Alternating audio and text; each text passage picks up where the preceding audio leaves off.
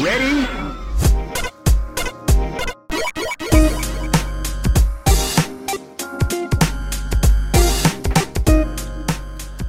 Hello and welcome to Rhythm and Pixels, a video game music podcast. This is episode 22 9, and we are your hosts. My name is Rob Nichols. And I'm Pernell. Every week we listen to great video game music from all consoles and all generations. If we like it, we're going to play it. And this week is a special live streamed episode for our Patreon members. So this week we're actually going to listen to tracks submitted by Patreon members and by our listeners. So I think we got some good stuff, Pernell. Oh, we got way too much good stuff. It's mm-hmm. actually, it's it's almost like it's like you mentioned earlier. It's almost either feast or famine. Yeah.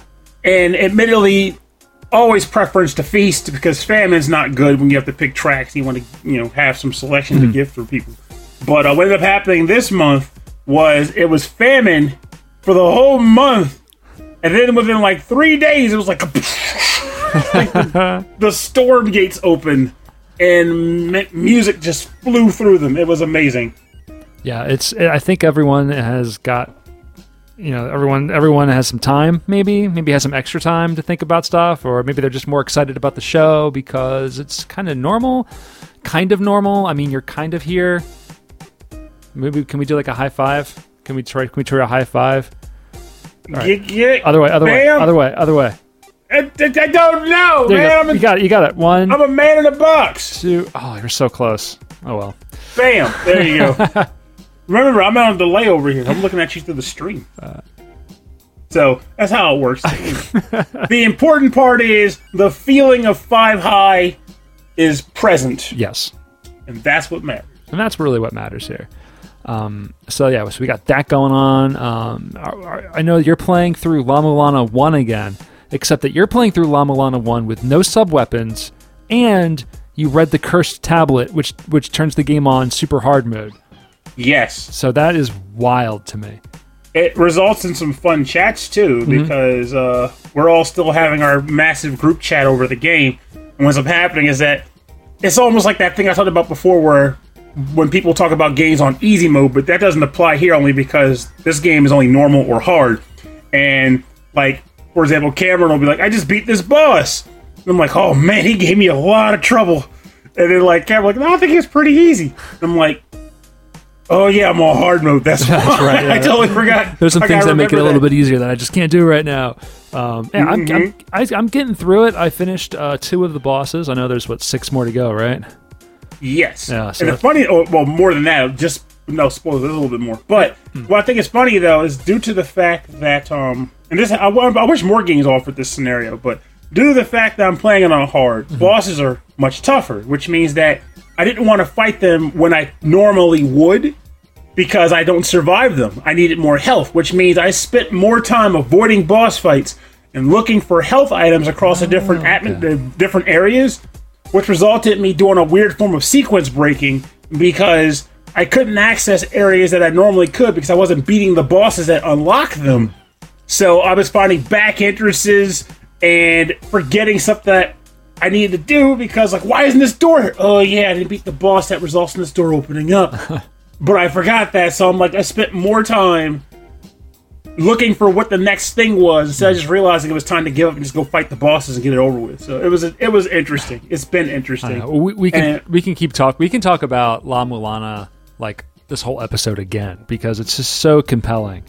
Um, yes, it is. I, I actually spent way too long in the mausoleum of the giants because I, I thought that the puzzle was way harder than it was. Like I was ex- I was I'm like, oh, I have to do a sequence of this thing and this thing has to happen. But no, you just you just run back. So much of the Yep. game is just sort of like, oh no no, you're stupid. You just have to go back back a little bit and then something's Trust me. changed. Yeah, That's only for the mausoleum. It's going Oh, get rest- weirder. it's going to get much weirder. I thought you psyched me out, and I'm like, oh great, this is gonna be rough.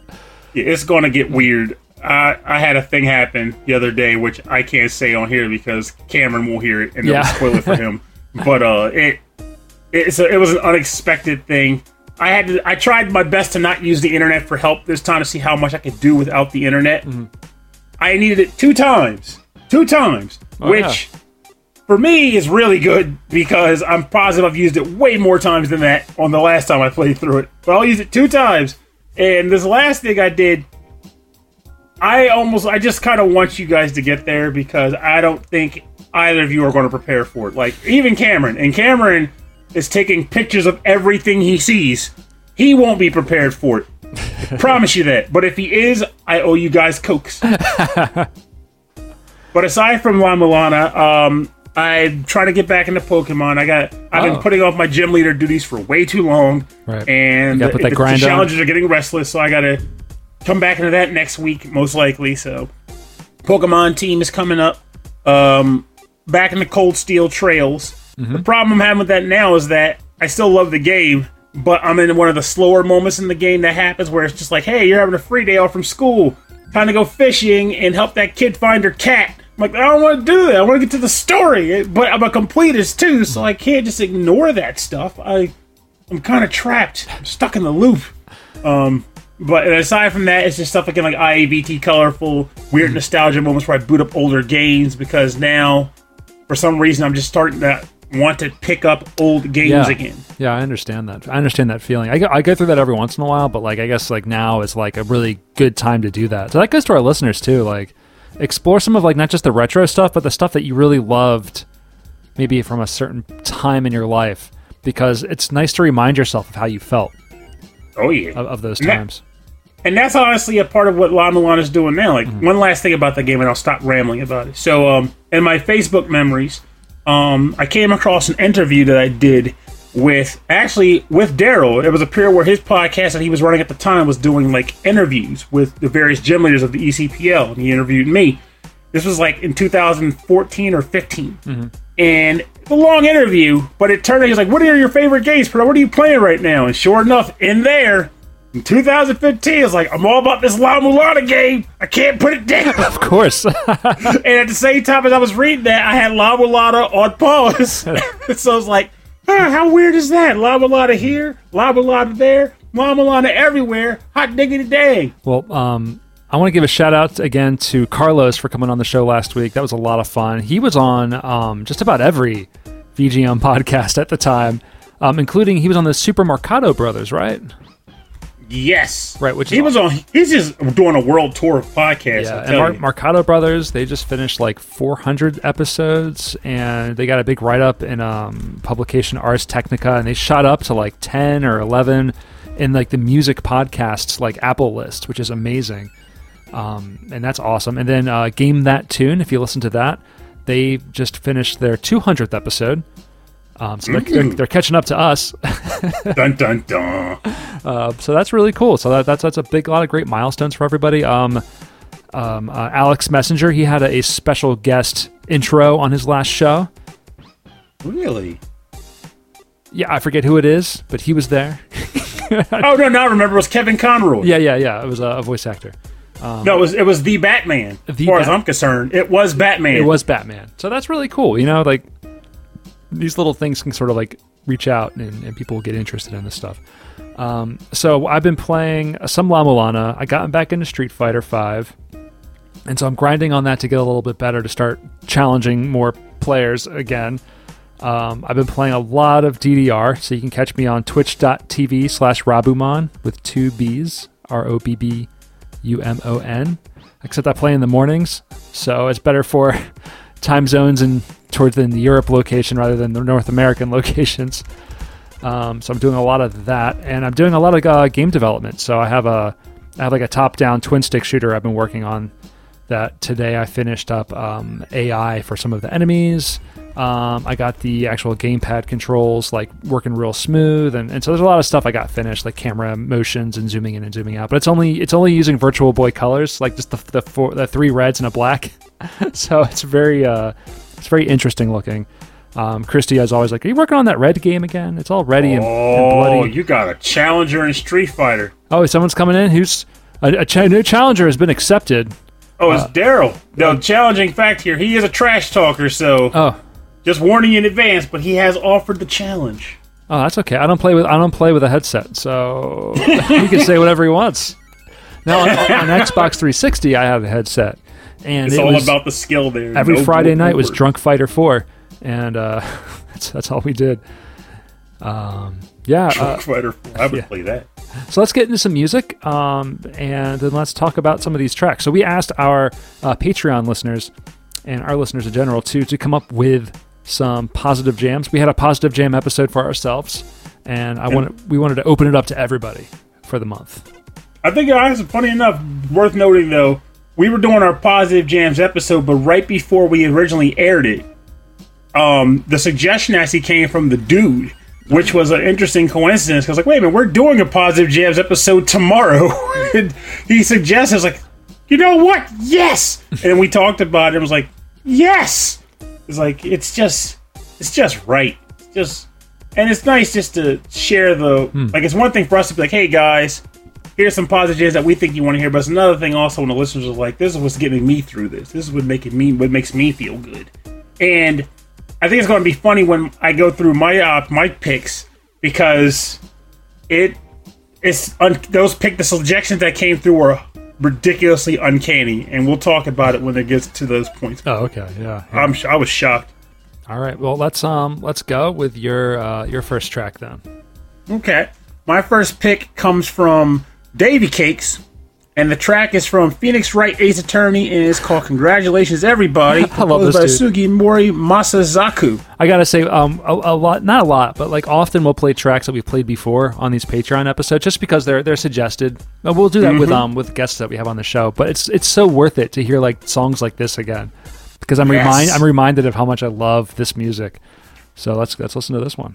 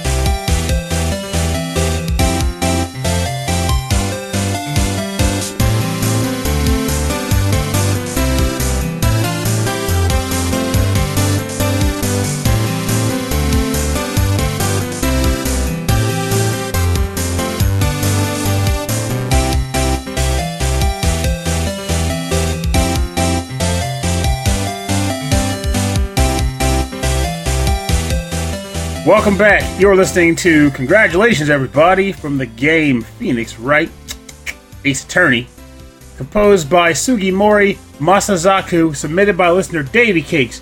Now, this one was one of a no-brainers. I'll admit it's kind of cheating in that regard for me anyway, but this track is a positive vibes track for me personally.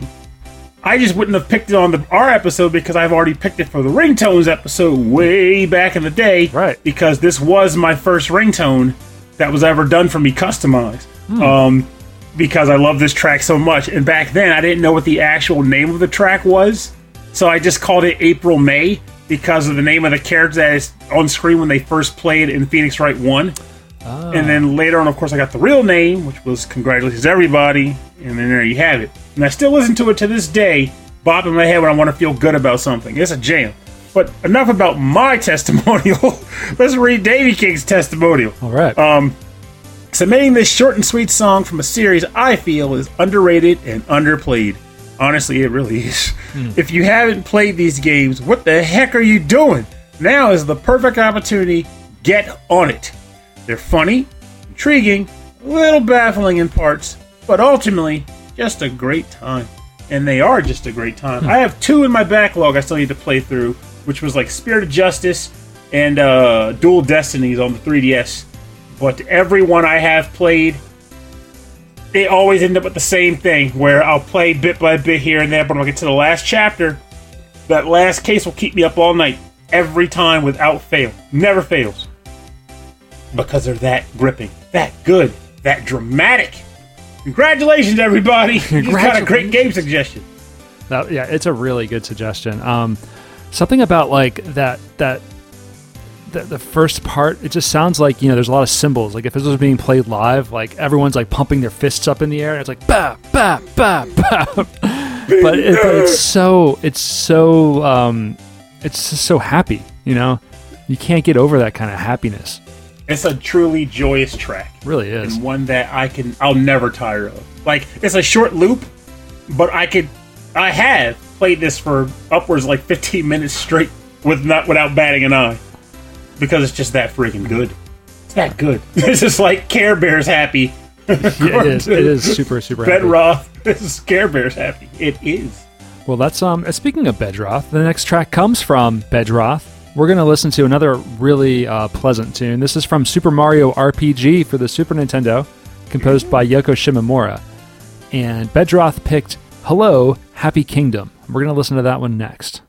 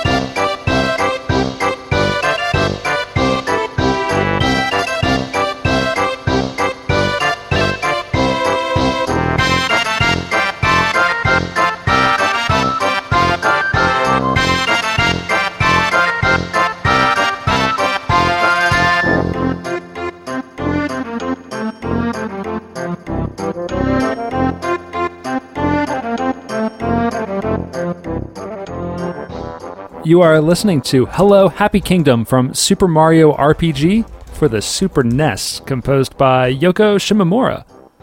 And yeah, I like this. This track is really fun. It's really dynamic. It's um, it's very loud in sections, very quiet in other sections. Um, I think that's really an interesting choice because it's like uh, coming from a classical background, you know, where all the instruments are spaced and how loud they are. Um, and then I love how it builds to the end with those like I guess it's like it's, it's like a tuba sound.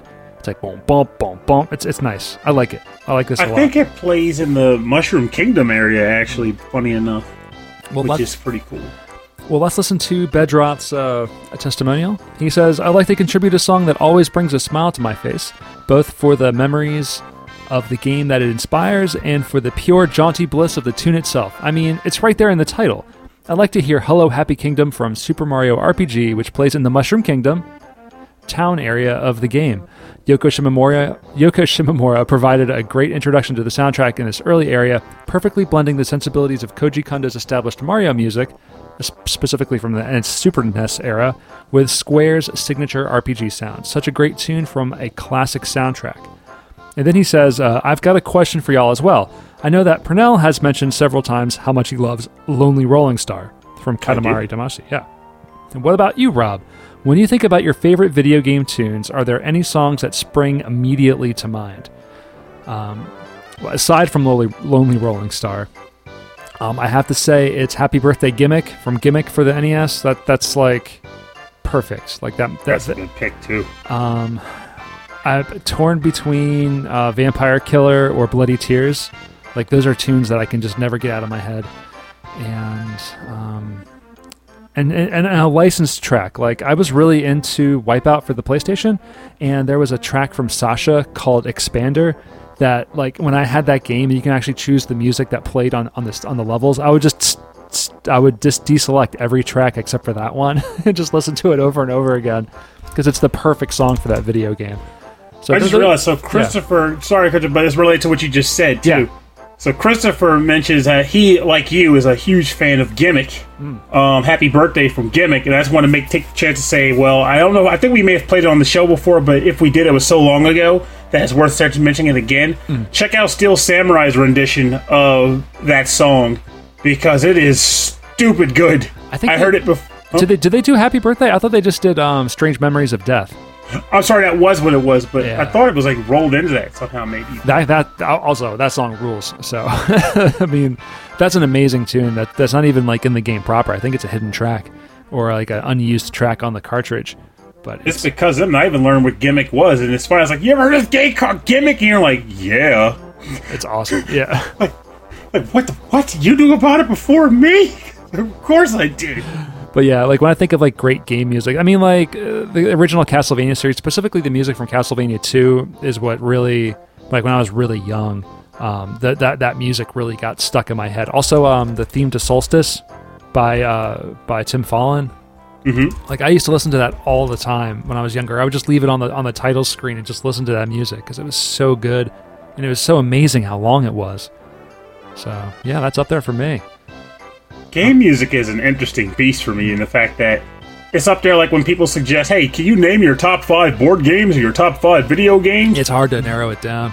I really can't. Yeah, like I'll be like, here are the um, here are the songs that most come to mind for me, but that's always subject to change. Like you know, there's Holders of Power and the Solomon Shrine theme from mm-hmm. Eve, and like he mentioned, Lonely Rolling Star. Yeah, it's hard because like you want to think of those iconic tunes, but Lonely Rolling Star is so. I mean, like the lyrics, you know, it really it's got such a good hook to it. There, there's there's not much to compare it to. Oh yeah, but Oh. there's even like weird days like where the tracks that'll come to mind are the stage theme from the Rocketeer or the stage theme from the NES Superman game. Both of which are games that no one talks about, You know, I nor think should of, uh, they. I think of the, I think of the music from Incredible Crisis a lot. Uh, The Teneo Dance Fever from the first stage. I like I'll just be sitting around. I'll be at work, and I'll, on my mind, all I hear is. It's just. It's Whenever just I like- think of it's it- like a- it's good like strut. You got to strut to that tune. Whenever I think of Incredible Crisis, all I get is pick it up, pick it up, pick it up, pick it up, pick it up, pick it up, pick it up, forever, forever and ever. It's just picking it up. It's always on the ground, and you always got to get it. You gotta always get. It. You keep dropping it. Pick it up. What are you Pernell, doing? what's your next tune? All right, so my track of choice for the next shebang is from great friend and listener Dan Loughton Yeah. from the game Chrono Cross, and it is the Arni Village home theme. Ooh. I Sony PlayStation game, of course, Yeah, I love the music. Oh god, I love the soundtrack so much. and composed by Yasunori Mitsuda. Yes, it is.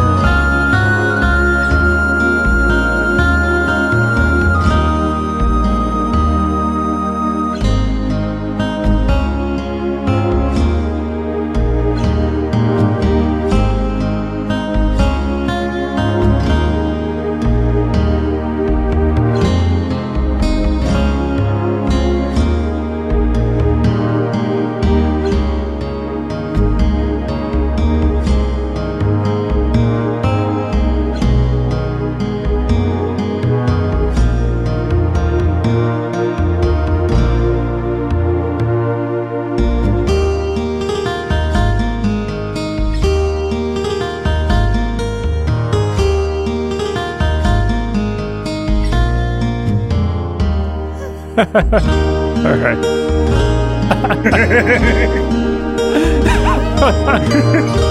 Oh, we're both doing like dumb dances. All right, you're up. Welcome back. You're listening to the Arni Village home theme, the game Chrono Cross for the Sony PlayStation, composed by Yasunori Mitsuda and composed by Dan Loughton. And I need to stop laughing. Dancing is fun. Dancing is fun. I love to dance. And this is another pick of uncanniness because this is also another track that I don't know if we played on the show proper or not, I but I don't think is- so. I don't think so. We, we only played a couple, maybe maybe a couple songs from the soundtrack, but definitely not this one. but it's, honestly this over forever, like forever, has been one of my. So I hear you feel like crap, Pernell. you know what'll make you feel really good and relaxed?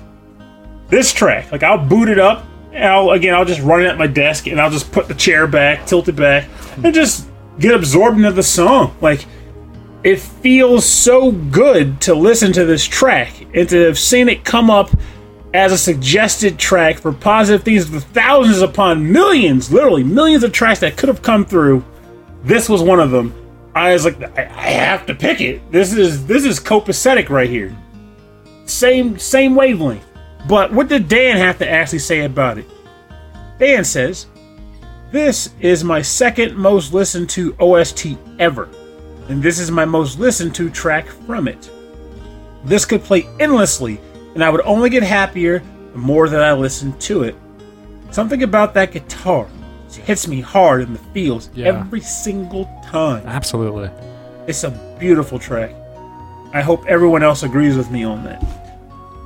If you don't, you're dead inside. that- it's so good. It's so good. That guitar, it's got some soul to it, you know, and, and um, all, all the like the that that bass kind of thumping bass sound behind it. It's just it's beautiful. This whole soundtrack is beautiful, especially these these slower like contemplative songs are amazing.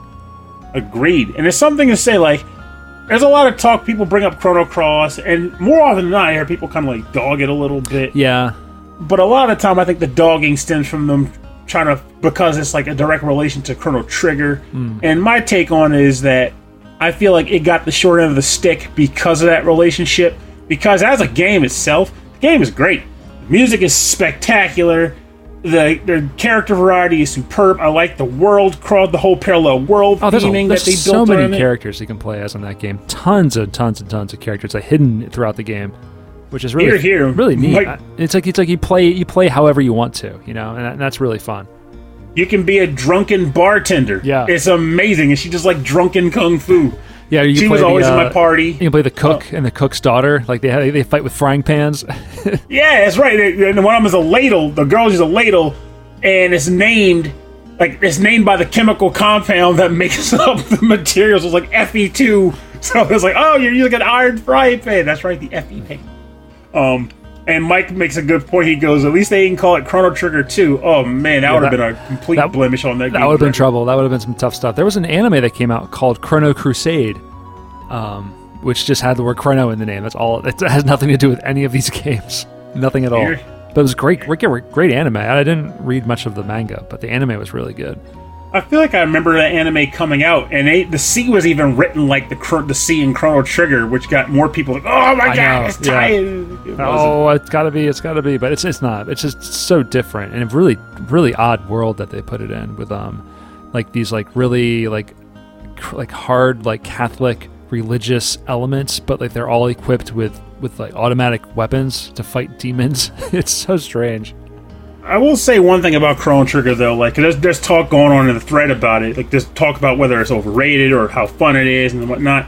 What I will say is, regardless of a person's personal take on it, the game itself is fun. One thing that I will always praise for that I think really they really got right was they nailed the time travel in a video game perspective down to the letter. Like they did a great job with it, and it was very rare. I don't think it ever. I can't think of going back in that game and be like, "Whoa, what a major loophole they what a major loophole they found here." Like they screwed this up. It- doesn't work when they do this. It's like they did time travel right in that game, which just adds to the joy that I felt playing through it and going back into an old time period of comics. Like, I wonder how that affected the future. You go to the future and you see it. A lot of games don't nail that.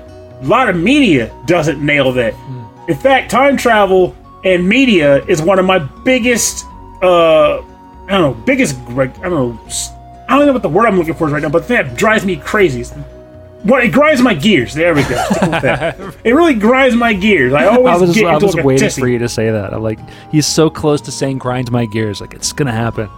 It's gonna happen on the show. And Pollard goes like, "What do you like pet peeves?" And the reason being is because I love time travel. Yes, I know, but like, there's so much that you can go go wrong with it. Like Star Trek does all this crazy stuff. Even Superman like flies around the Earth backwards. Like st- stuff like, like there's always Like- something wrong with it. So, but with a game I like, remember- yeah, with a game like Chrono Trigger, it's like they they just let you. They, they- it's like you're not really worried about. It. There's something magical about the whole experience. So Mm-hmm. you're just trying to deal with a situation rather than contemplate what time travel is really like.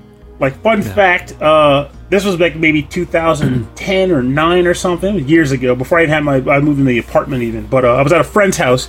We were hanging out, and we got the wild idea to watch the Back to the Future movies. I had never seen the third one at the time. Okay. only the first and second. So I was like, let's just marathon all three movies. Third one's fun. Third one's like stupid fun. But here's the gig. So, as we were watching the first movie, Mm-hmm. and then just about to start the second, I couldn't not I could not avoid complaining about time travel. Shut the whole process down for like an hour and we argued back and forth about why Back to the Future doesn't work or what it would take for it to work. And I was like, they were trying to tell me, no, the way it works is X, Y. Is like, no, the only way time travel can work in this possible in any way is that they're splintering off into multiple timelines, and whenever they go back, they go back to a starting central point that they never affect. Mm-hmm. But if they ever do anything that changes that point in time, they can never go back to their original time. That's the only way this could make any sense. And sure enough, in the third film, the third film, Doc Brown does the exact thing. He's like, I had time travel all wrong, Marty. This is how it actually works. And he does he does exactly like, there you go. You argue with me for nothing. Even Doc Brown agrees with me. Time travel's stupid. So But- we watched. So one of the early Star Trek Voyager episodes is they um all of these famous people in history in American history are actually abducted by aliens and kept in cryogenic sleep on another planet. And then we thaw them out. They thought well, the voyage, the crew of Voyager thaws them out, and it's like Amelia Earhart, you're alive. You know, like it's so cheesy. And I just finished watching this two-part episode where they actually go back to present day by accident, which is 1996, and they go back into 1996 and um, like technology has been stolen from like 2900 something. But it's weird because the voyager's from 2600 so it's like so many centuries ahead of them. But anyway it was so cheesy like the clothes and like the hawaiian shirts they're in la and it's like they're all like it's so it's so bad it was good. And they were just like at one point one character looks at the other and says you know it's just so confusing i try not to think about it too much and they just keep going on with the show and i'm like that's the most star trek thing i've ever heard of in my life oh, if you want some really bad Star Trek time travel, when you're done this episode, you need to go watch the episode when Webster travels into the future. is there a Hangs web out with Worf. wait really yes. No, I'm not making that up. everybody everybody stop everybody stop There was an episode of the old 80s show called Webster where Webster gets beamed from his bedroom into the future onto the Starship Enterprise. And since the budget was cheap or low, they only had like two cast members from the show Star Trek on the episode. And it was just him and Worf talking and doing like flashback commentary for the Webster series. And it was it was freaking hilarious to say the least because Oh God, I can't fathom who thought that Webster and Star Trek made a great combination. For the record, for those who don't know, Webster was an old TV show in the 80s starring a guy who was actually like 30 who looked like a child and he played a child as a result. Um it was a heartwarming, great cartoon, Oh, like live action show back in the day. check him out dancing on the bridge it, it just it, it was something to say the least. Um, I need to watch the Butterfly Effect. I've never seen the Butterfly Effect. that's a great movie with ashton kutcher mm-hmm it's very good I do remember hearing people say like that was like the thing that no one expected him to do well in. Was that? Was that? I know. But I, yeah, like- I saw that and I was like, it looks like a crazy movie. Then you go see it and it's it's it's bonkers. A lot of weird time travel stuff, but it's it's it's more along the lines. It has a feeling of Donnie Darko. If you've ever seen that, I did. I Yeah. did like Donnie it's, Darko. It's, it's closer to that, but with a, with a little bit more narrative going on. Um, anyway, aside away from the dark stuff, let's get into the dark stuff of Webster on the cast of Star Trek: The Next Generation. no more um, Donnie Darko. How about Lonnie Lido? Lonnie Lida. This is um, this is a track that was suggested by Johan Perez, And this track is called The Gallant Girl Blowing The Gallant Girl or Blowing Wind That Flows from the Sky. And it is uh, Nanase's theme from the game Under Night in Birth EXE Late. I'll never understand what that name comes from. I don't, I don't even think the game knows where that name came just, from. I've just, played it. They just found some like words and they put them together. Um, and it's composed by the artist known as Raito R A I T O. Um, it does not have credited as a composer name, so that's all we have as an alias. And we're gonna check this out now. This is the Gallant Girl track from Under Night in dash Birth exe dash late.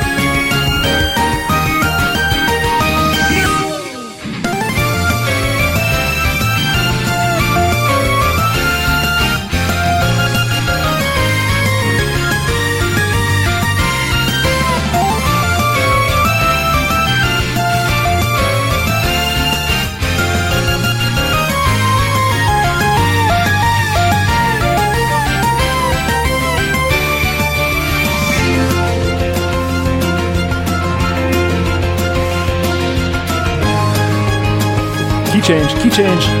This is so good. I wonder if this is a battle theme, like a character's fighting theme. Yeah.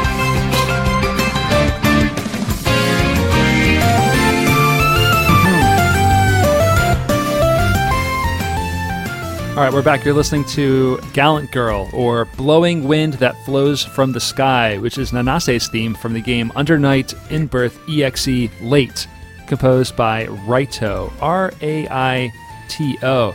And this was selected by listener Johan Perez.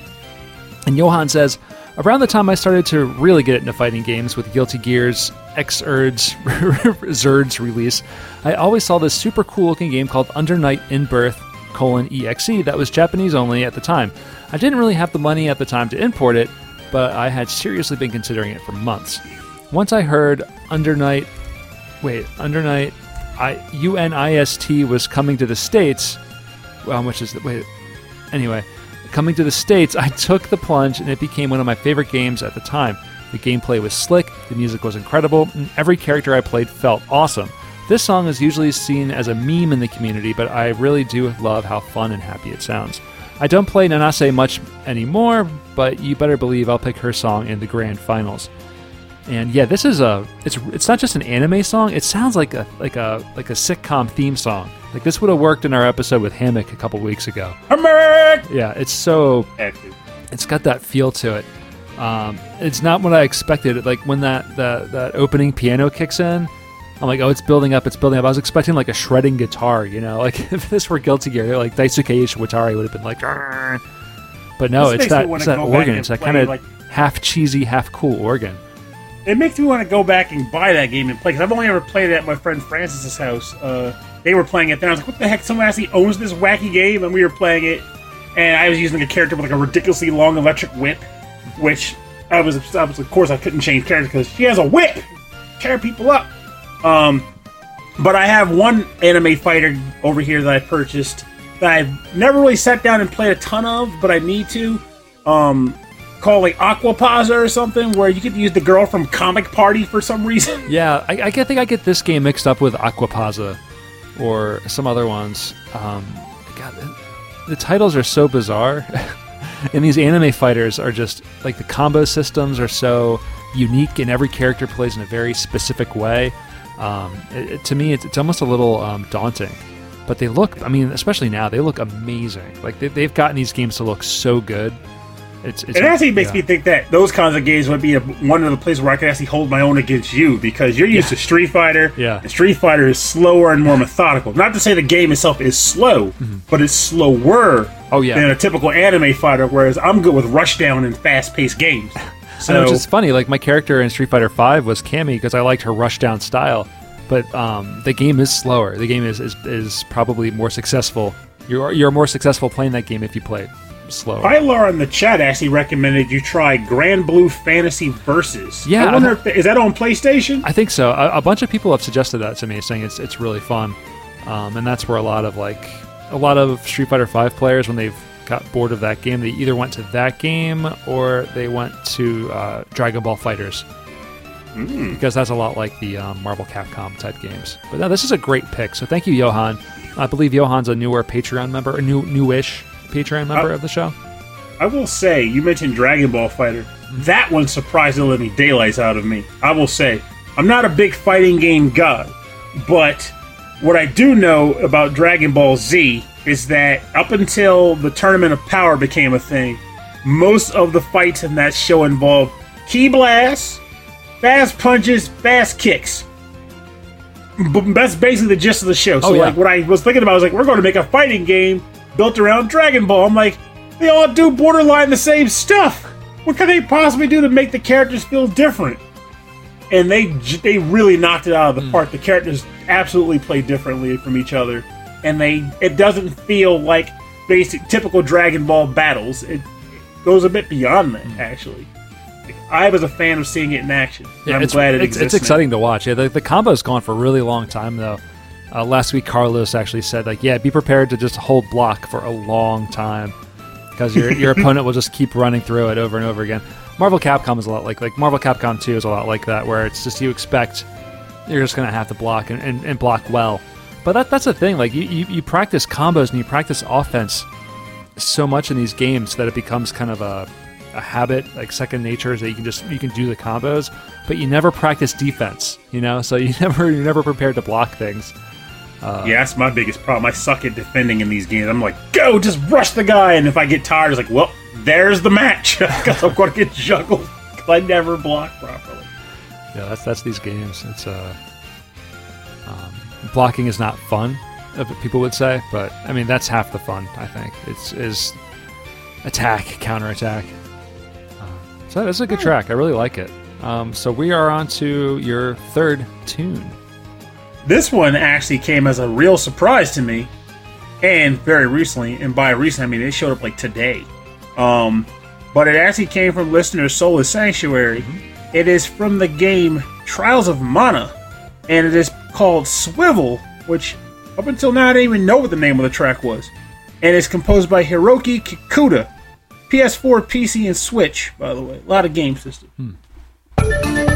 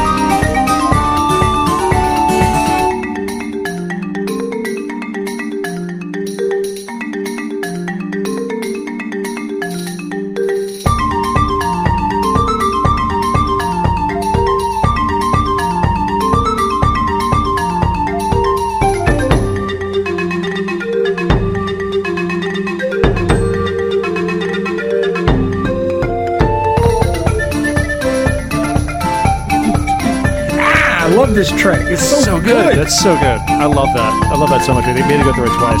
It's so good. Welcome back. You're listening to Swivel from the game Trials of Mana, composed by Hiroki Kikuta on the PS4, PC, and Switch, submitted by listener Soulless Sanctuary. And this is another track that hits me in the holy cow, I did not see this coming. But then it did. Though I kind of should have, in a sense, because Trials of Mana has been um, been um, Pilar's like bread and butter lately. This is her jam. But um, even before this is a thing, I loved this track more so the specific the original one. Like back in like the late '90s, I played a bit of the fan translated Seiken Densetsu 3. Mm-hmm. And this track plays, if I'm not mistaken, on the Golden Road section of the game, which is fairly early in. But um, you you stay on that that area for a little while, fulfilling various missions or whatever. And this track was very lively, very upbeat, and it was like the first point in the game. I was like, this feels very much like a like, like Secret of Mana because back then no one, none of us knew what a this Densetsu. We were like, oh, Secret of Mana two, um, but it felt very much like Secret of Mana at that point. And I love this track until you get poisoned by those stupid bees, and the kobolds shoot you up with arrows because that's what they do on the Golden Road. They shoot you. They're all jerks. Um, but I love this track. It was it felt nice to see it pop up in the feed. It brought back a lot of good memories, and then I was like, well, this has to be on the freaking show. Um, it's just almost like dangerous to admit that because like next episode, I'm like, here's submit tracks for the shows. Like, when are games pretty likes? but um, I should read the testimonial because she she wrote a good one for it. Yeah. So let me see. I have always noticed and accepted that I am most likely a huge fan of niche titles. Not sure why, but there's always something about them that feels more personally connected to me than the average typical mainstream title. So imagine myself crying and yelling with my brother while playing Densetsu 3, which is now Trials of Mana. And when that made a surprise remake reveal for release. If I am more honest, this news made me way more hyped than Final Fantasy VII Remake Final Fantasy IX was my first JRPG and still my most favorite Final Fantasy title. In fact, I remember playing and loving this game back when I was in high school and when emulators were a thing. Now that I am, they're still a thing. they they ain't going nowhere, baby. Um, I was let me see, now that I'm playing it, it still felt familiar with that nice coat of paint and a refreshing gameplay loop. This track I picked is one of the most memorable tracks from its SNES incarnation. For me, the sound present in Swivel sounds how it shows just how whimsical the world of Mana actually is. Maybe this is why I'm so drawn to the game itself.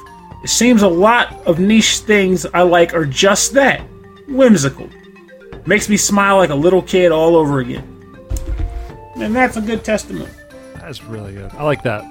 Just just hearing this song can just just bring up this memory and make you smile. Here, just this, just the song on its own makes me smile. I really love it.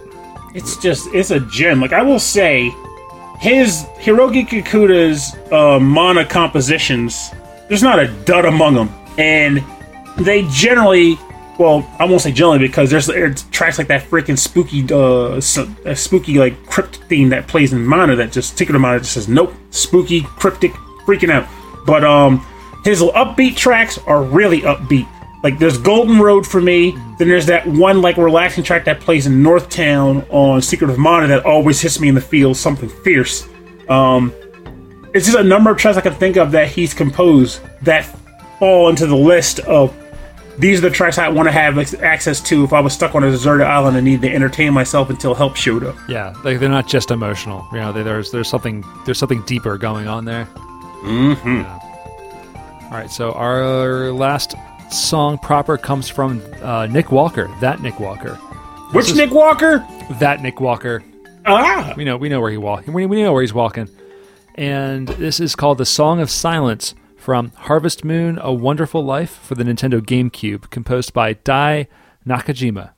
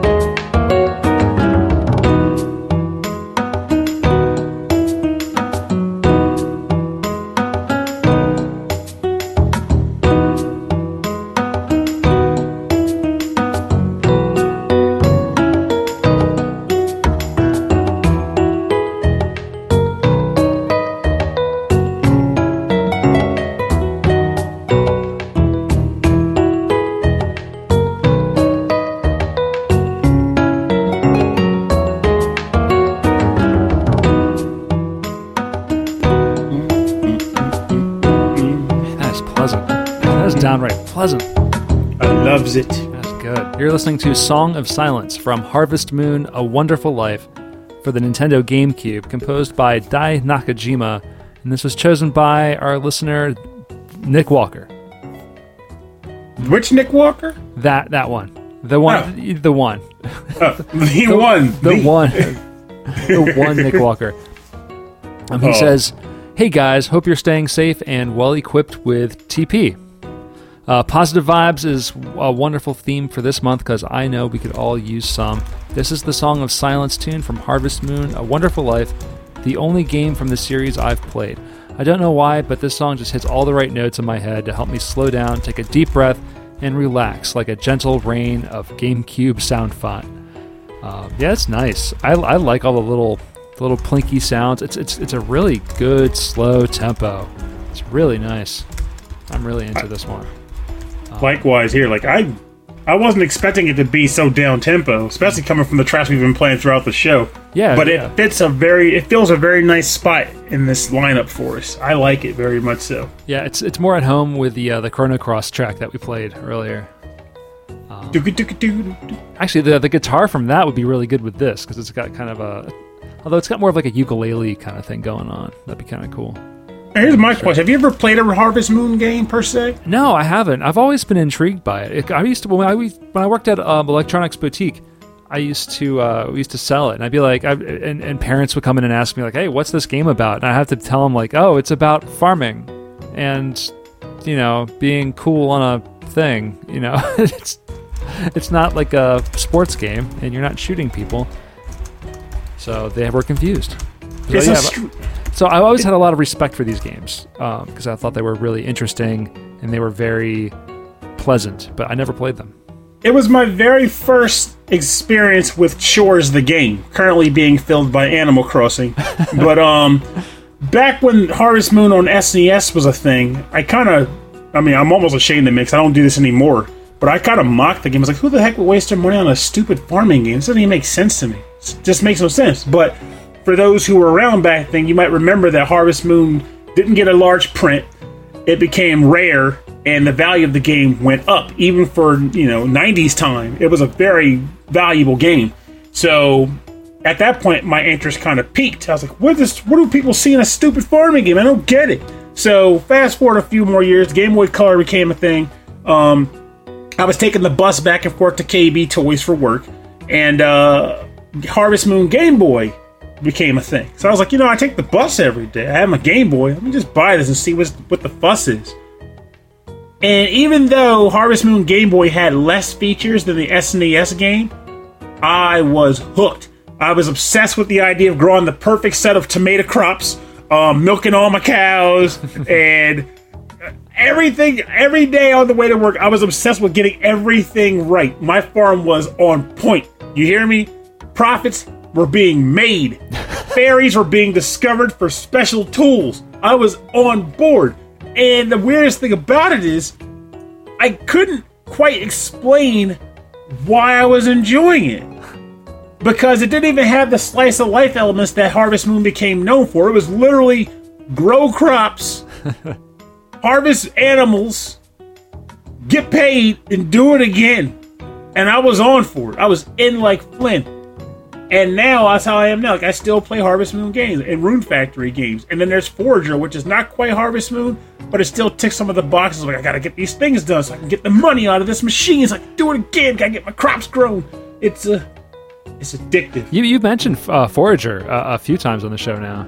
Yes, Forager is a jam. It's not like it's not a farming game per se, but it ticks the boxes of a person that a person could get from Harvest Moon, which is there's a lot of crafting involved, but the crafting comes from stuff that grows on the islands. So you grow the stuff and then you build the facilities that allow you to mass produce the things you want. So the crops, quote unquote, are facilities that you build, and the facilities produce what you want, which then can be used to make more things. And then you might find more islands to expand onto. Now, eventually, if you're really good, you can create this auto running, like, chain of production that just makes the stuff you want. It's oh my god, game. Sound- so it sounds like a lot like a board game. You know what I mean? Yeah, it, exactly. Yeah. It hits those notes. Yeah, you Yeah. want to have the optimal play. like you don't have to because the game isn't really timed or anything. Yeah, but you're building that that But- engine, you know, like Yeah, you want Yeah. the engine. Yeah, I know what you mean, and that's the, that's the, those are the kinds of games that you're good at because I, I have a hard time like braining around like creating the perfect engine to do what I needed to do. hmm All right, so I'm gonna turn this super chill track down, and we're gonna get into the part of the show that we call the bonus round. Bo, bo, bonus round. It's time for bonus round. Ooh, the, yo, the bonus round is where we play covers and remixes and arrangements, and we got some really nice one, uh, really nice tracks to pick from. So, Pernell, what are you going with? Everybody, time to saddle up because we got a long one coming in. um, so funny thing, when this episode was going to be done, I originally thought, well, I hope I hope Das do submit something good because I'd feel weird if I didn't pick something from his, considering that he suggested the track or the topic. But luckily, he submitted a great track, and I have no qualms with picking it because I like it very much, and hopefully you guys do too. This is uh, the Jazz Video Game Medley, Movement 1, The Joy of Gaming, composed by Insane in the Rain Music, and it is a banger. So I hope you all enjoy spending time with it. All right.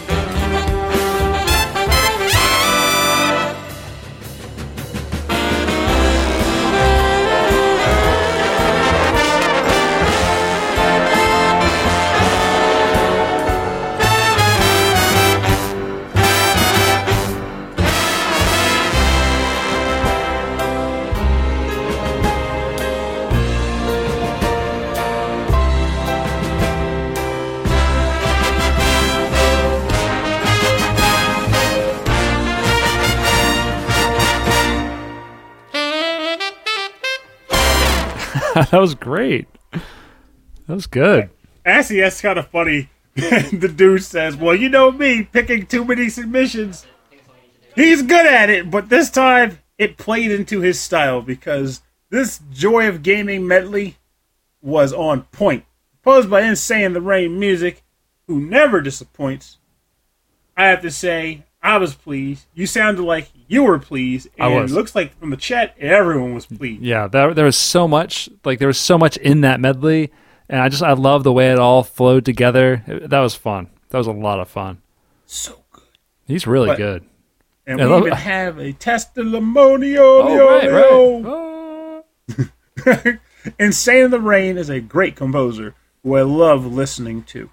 I had another remix in mind for this episode until I heard this. It's literally the joy of gaming. It's perfect for this episode, and on top of that, features many songs I've wanted to suggest for this very episode.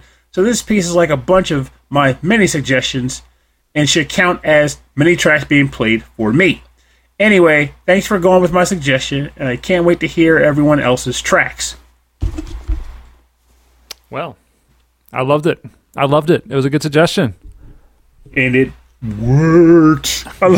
So like what, what the, the camera says, it sounds like it should have been in Smash. It sounds like it was Yeah, Smash. It might have been. Yeah, that was Smash. yeah, it was Smash. that's funny. All right. Oh my god! So my track comes from Electric Boogaloo, and this is from the game Jazz Jackrabbit 2 for the PC Windows. And this track is uh, the Diamondis remix. So it's a remix Diamond. of the stage Diamond Dis. Di- Diamond Diamondis.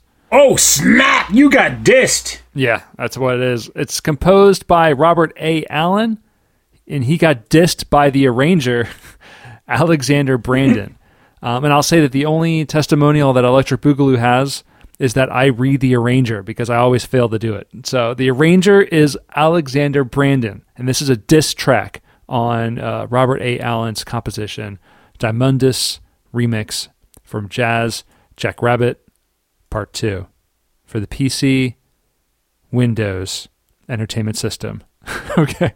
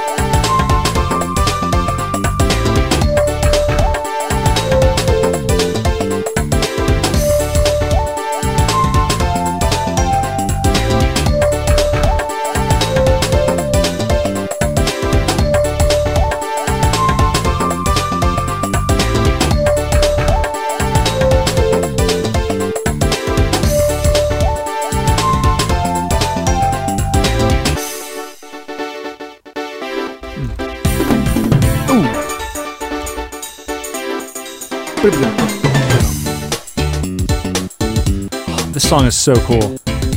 This is from Jazz Jackrabbit Part 2 for the PC, Windows. This is the Diamondus remix, composed by Robert A. Allen and arranged by Alexander Brandon. And this was suggested by Electric Boogaloo. And I love this tune, man. This is like a mix of, I don't know what's a mix of. It, it kind of reminds me of Crash Bandicoot a little bit, like that kind of sound. But it's it's so much funkier. It's I, I love it, man. It's got a great beat. It's got a great great beat.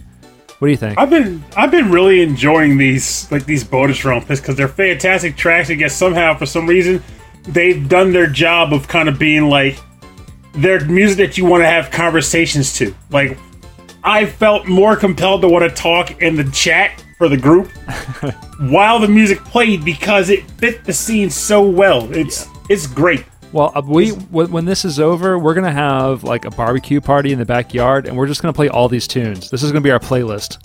I like the sound of that. Yeah. We can Oh. have like the positive vibes BBQ. Yeah, I would say we could live stream it, but it'd be a really boring live stream. We'll just be sitting there like moving pieces on a board. yeah. Well, I might set up the, the turntables, and maybe we can like have like a live DJ session, and you and I can like play DJ for part of the night. That'd That would be pretty fun. Yeah, fun. I can get that thing where you get the glass, the shades on, like. Yeah, I think all the DJs do. You know, you just kind of lean forward, close your eyes, like you're just kind of scratching to the beat. yeah, man. I'll teach you to scratch. It'd be fun.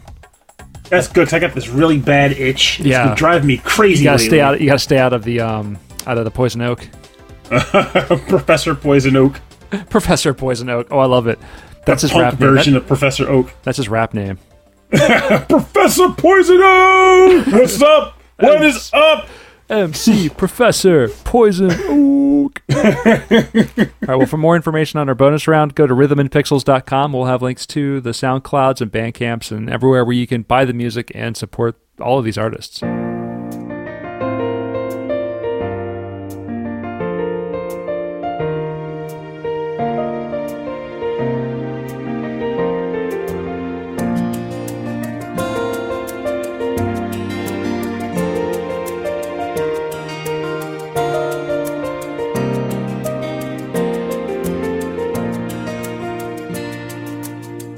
Thanks for joining us on episode 22 9 of Rhythm and Pixels.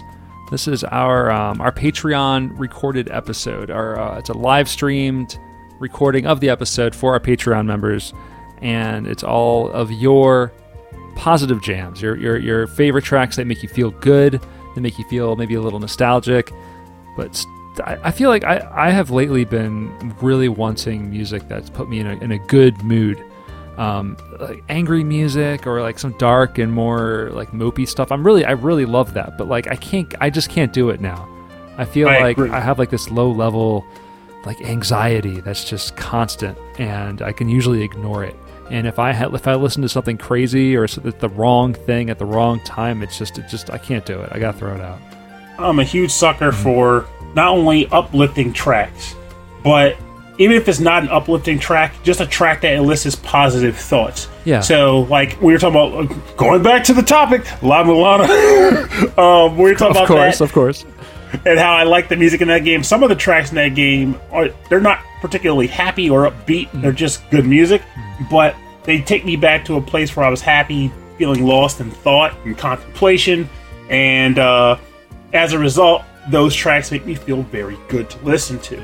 They have a positive association for me, and the more of that I get, the better. Which is funny because looking back on my taste in music in general over the years, I started listening to whatever other of my all my friends listened to, so like Nirvana and Yeah. you know Red Hot Chili Peppers, all that stuff. Then I got into metal because Mike Myers got me into metal when he realized that if Pernell likes music from Ys, clearly he would like metal music. And he was right. And he was right. Um, but then after that, I kind of did my own weird like diversion because of like Jet Set Radio and Bis, and I discovered twee pop and cuddlecore and shoegaze, and I kind of just stopped there and never left. Like that's my happy place. Even though shoegaze isn't necessarily always happy, a lot of times it's actually pretty like low and like mellow, moody. But it just works. And now with the current state of mind, how I want to feel about things, I gravitate more towards the twee stuff, the cuddlecore stuff. I was listening to freaking Heavenly the other day. Trophy Girlfriend by Heavenly.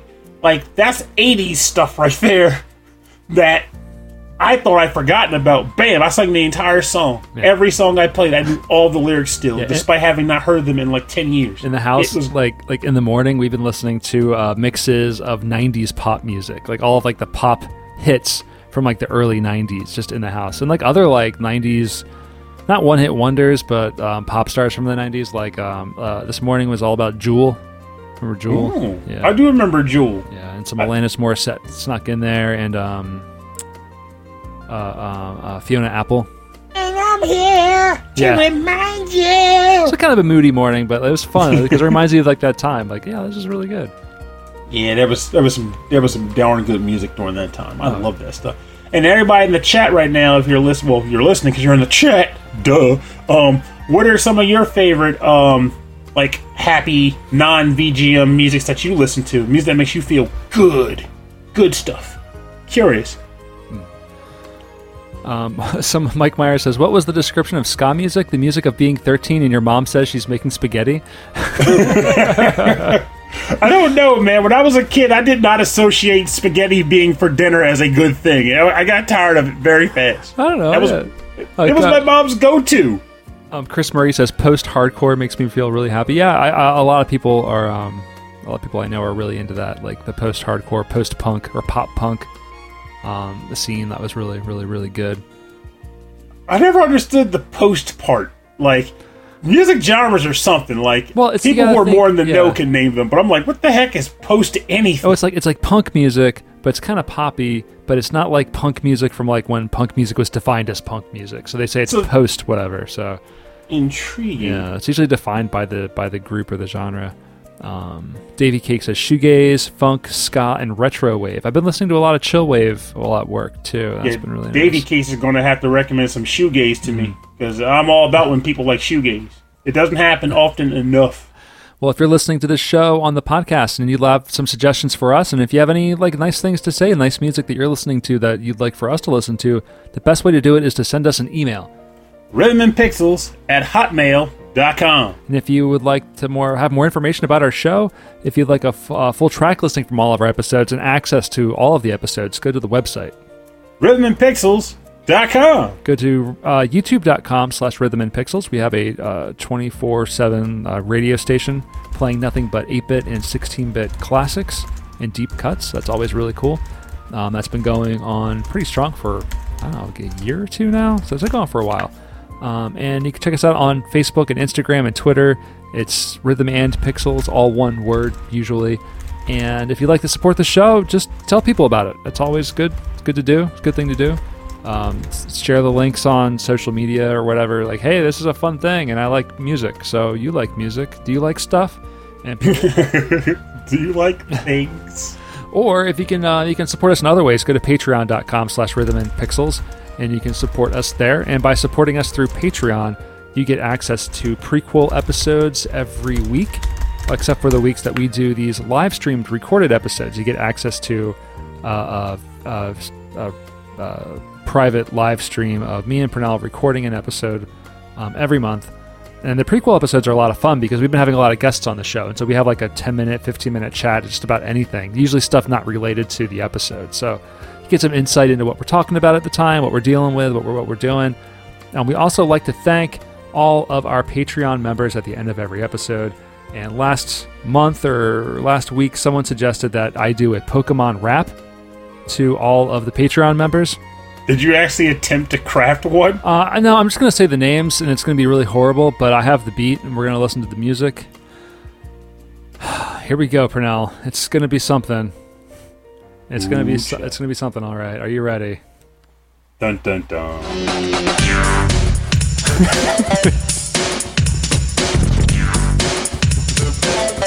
There we go. That Nick Walker, Mike Myers, Taco Harold Howard, David Taylor, Reinhard Sakova, Andreas Melberg, Dan Loughton, Phantom Jest, Steve Miller, the autistic gamer, Cameron Worma, Christopher Shenstrom, Bobby Arson, Wicked Sephiroth, Carlos from The Heroes 3, Michael Bridgewater, Brian Pitt, Butts Bow, and Hammock. Johan Porres, Bruce Irons, Ed Wilson from the VG Embassy, Alexander Proudfoot, Davey Kicks, Das Dude, The Last Weekend, Bedrock, Kitsarita, Soulless, Sanctuary, Mix Six Master, Damian Beckles, Joe Fasalo, OK Impala, Chris Marie, Chris Senerson, Alex, The Messenger, Messenger, and David Smith. Everything. there are a lot of patrons for Rhythm and P. We hope you enjoy listening to our words.